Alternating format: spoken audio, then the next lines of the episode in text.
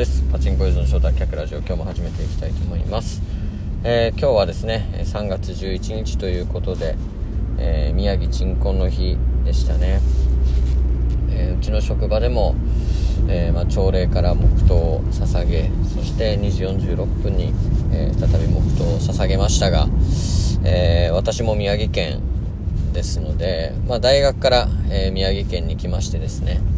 えー、被災したのがですね大学3年生になる年でしたね、まあ、大学2年生の、えー、3月11日だったわけなんですけども。まあちょっと今日はそのお話をしようかなと思うんですが。まああのー、3月11日で、えー、実はあの部活の大会がね毎年ある時期でしてえー、大体その時期にですね、まあ、全国いろんなところで、えー、1週間の大会が開かれるっていうのが、えー、実はあったんですよね。でその年は実は福岡県で、えー、大会がありましてですね、え、私その年だけちょっとバイトがもう忙しすぎてですね、え、出場することができなくて、え、たまたま宮城県に残ってたわけなんですよ。で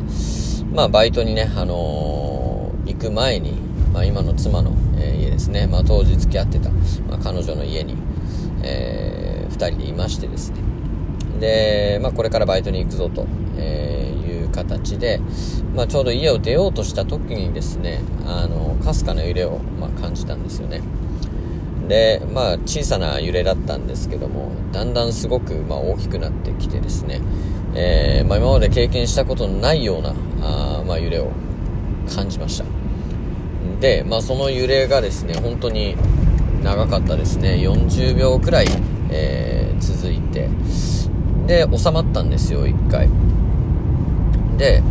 まあ、40秒続いて、しかもその揺れも今まで経験したことないくらい大きい揺れだったんで、もう十分すごかったんですけども、えー、それが1回収まった後にですね、えー、今度さらに大きい揺れが、え、また来ました。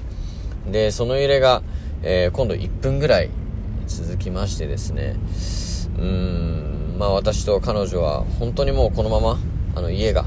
潰れてしまうんじゃないかって思うくらいのもう恐ろしい揺れで、えー、私はもう必死にあの彼女の上に覆いかぶさって、えー、なんとか、えー、収まってくれと、えー、なんとか無事であってくれっていうもう祈る気持ちで、え、いたんですけども。まあそんな感じですね。大体2分ぐらい、え、揺れが収まりませんでした。で、もうすぐにですね、まあ、外に、えー、出ようと思ったんですけども、まあ、玄関の花瓶が割れ、えー、あとは廊下に飾っていた掛け軸が全て落ちてですね、まあ、廊下は悲惨な状態になってたんですけど、あまあ、合間を縫って、えー、なんとか外に出ました。で、その後もですね、本当に5分から10分おきに、えー、大きい余震が来るような、えー、状況がずっと続いててですね、で、まあ、バイト先の方に連絡をしたわけなんですけども、まあ、当然、あの、バイトはないという感じになりましたし、まあ、その瞬間ですね、もう電波が、えー、途切れてしまってですね、あのもう電気も全部停電してしまったんですね。で、停電してしまったんで、まあ、携帯の充電ができないという状況に、まなりましてですね、で、私の携帯も残り30%くらいしかなくて。で、まあその地震があった直後からですね、私のあの地元の友達からもうすごい LINE がいっぱい来まして、まあ当時は LINE じゃなくてメールだったんですけど、えー、メールが来て、まあそれでちょっと電池もだいぶ消耗してですね、厳しい状況となりました。で、まあその日はですね、あのーすごい寒い日でして、まあ、車の中で暖を取ってはいたんですけども、まあ、とにかく、えー、もう大雪っていう状況で、で、まあ、車の中で、えー、とりあえず、まあ、こうしてても、拉致が開かないから、まあ、お互い、えー、両親に連絡を取って、えー、無事を確認してから、えー、一回、まあ、それぞれに戻ろうということで、まあ、えー、彼女はそのまま実家に。で、僕は当時住んでたアパートにえー、帰ることにしました。ただですねまあ電気もつかないですし、まあ、水も出なくなった。あとガスも止まりましたので。あのそういう状況の中で1人で過ごすのは大変不安だということでとにかく片っ端から友達に連絡をしてっていうふうに思ったんですがもう電池があと1%しかなくて。で当時一番仲が良かった、えー、友達に、えー、1通のメールをしたんですね、えー、もしこのメールを見たらどこどこのスーパーの前に来てくれと。何時の何時にどこどこのスーパーの前に来てくれ。みたいな感じで、まあ、メールを送って、まあ、その1通だけが送信されて、えー、その後電池が切れたわけなんです。で僕はもう、あのー、まあ、1通しか送れなかったですし、まあ、その友達がね携帯電話の電池持つかどうかっていうのも全くわからない状況下だったんで、えー、まあ半ば、まあ諦めムードでですね、あのー、そのスーパーに、予定の時刻で向かったら、偶然、メールを見てくれていたみたいで、えー、友達がいて、落ち合うことができたんです。で、そのままですね、えー、私のアパートに向かうんですが、まあでも食料もないし、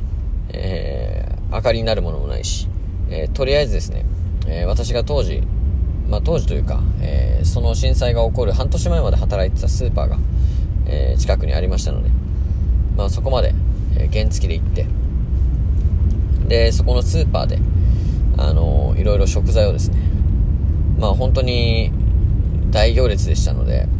まあ1つや2つしかもらえなかったんですけども、まあおにぎりとか、あとろうそくとかですね、えそういった明かりになるものを、え手に入れることができて、えー、その日の夜はまあろうそくのが3本あったんで、えー、その明かりでですね、まあ、部屋を照らしながら、えー、2人で話をして、過ごしました。でトイレとかはもう基本的にはできないんでもうペットボトルとかにしたりしてですね、えー、なんとか過ごして、えー、もちろん水も出ないんでお風呂に入ることができないんで、え3日間か4日間ぐらいはですねそれから、えお風呂に入ることはできずっ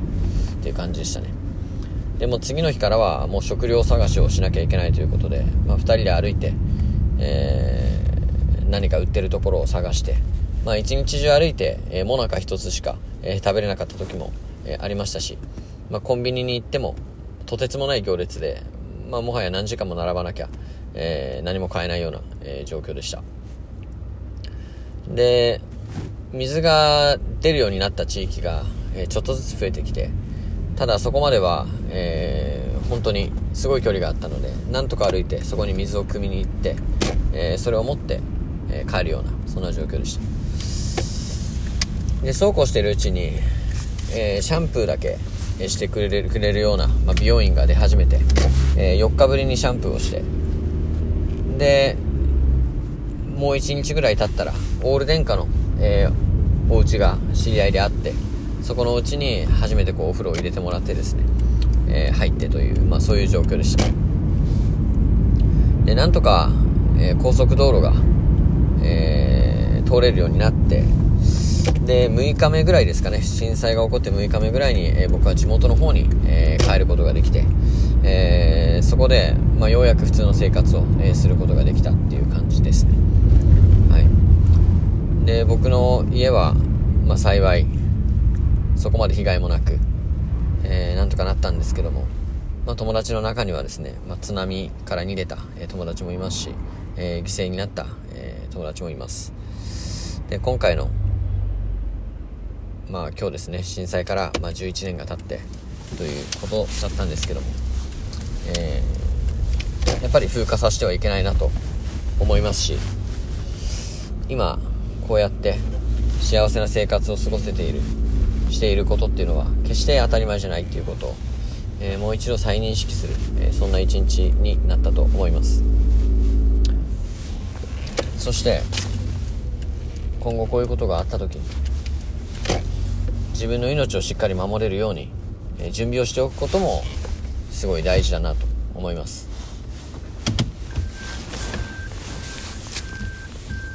今日は、まあ、これからテレビをつけて、えー、震災特番を見ながら、まあ、当時の様子とか、えー、もう一度当時の気持ちとか思い出しながら、えー、過ごしていきたいなというふうに、え思ってますので、まあ、忘れずにこれからも一日一日ですね、まあ、こうして今ラジオ配信していますけど、え目標を持って大事にして、まあ、決してこうパチンコに行って大金を突っ込んで、えー、溶かすみたいな、えー、そういう人生ではなく日々前向きに幸せをかみしめながら今の自分が本当に満たされている状態であるっていうことを感じながら、えー、今後生きていきたいなというふうに思います。なかなか言葉にするとうまく話せないいう感じだったんですけどまあ今日のこの気持ちを忘れずにまた2022年頑張っていきたいなと思います。ご清聴ありがとうございました。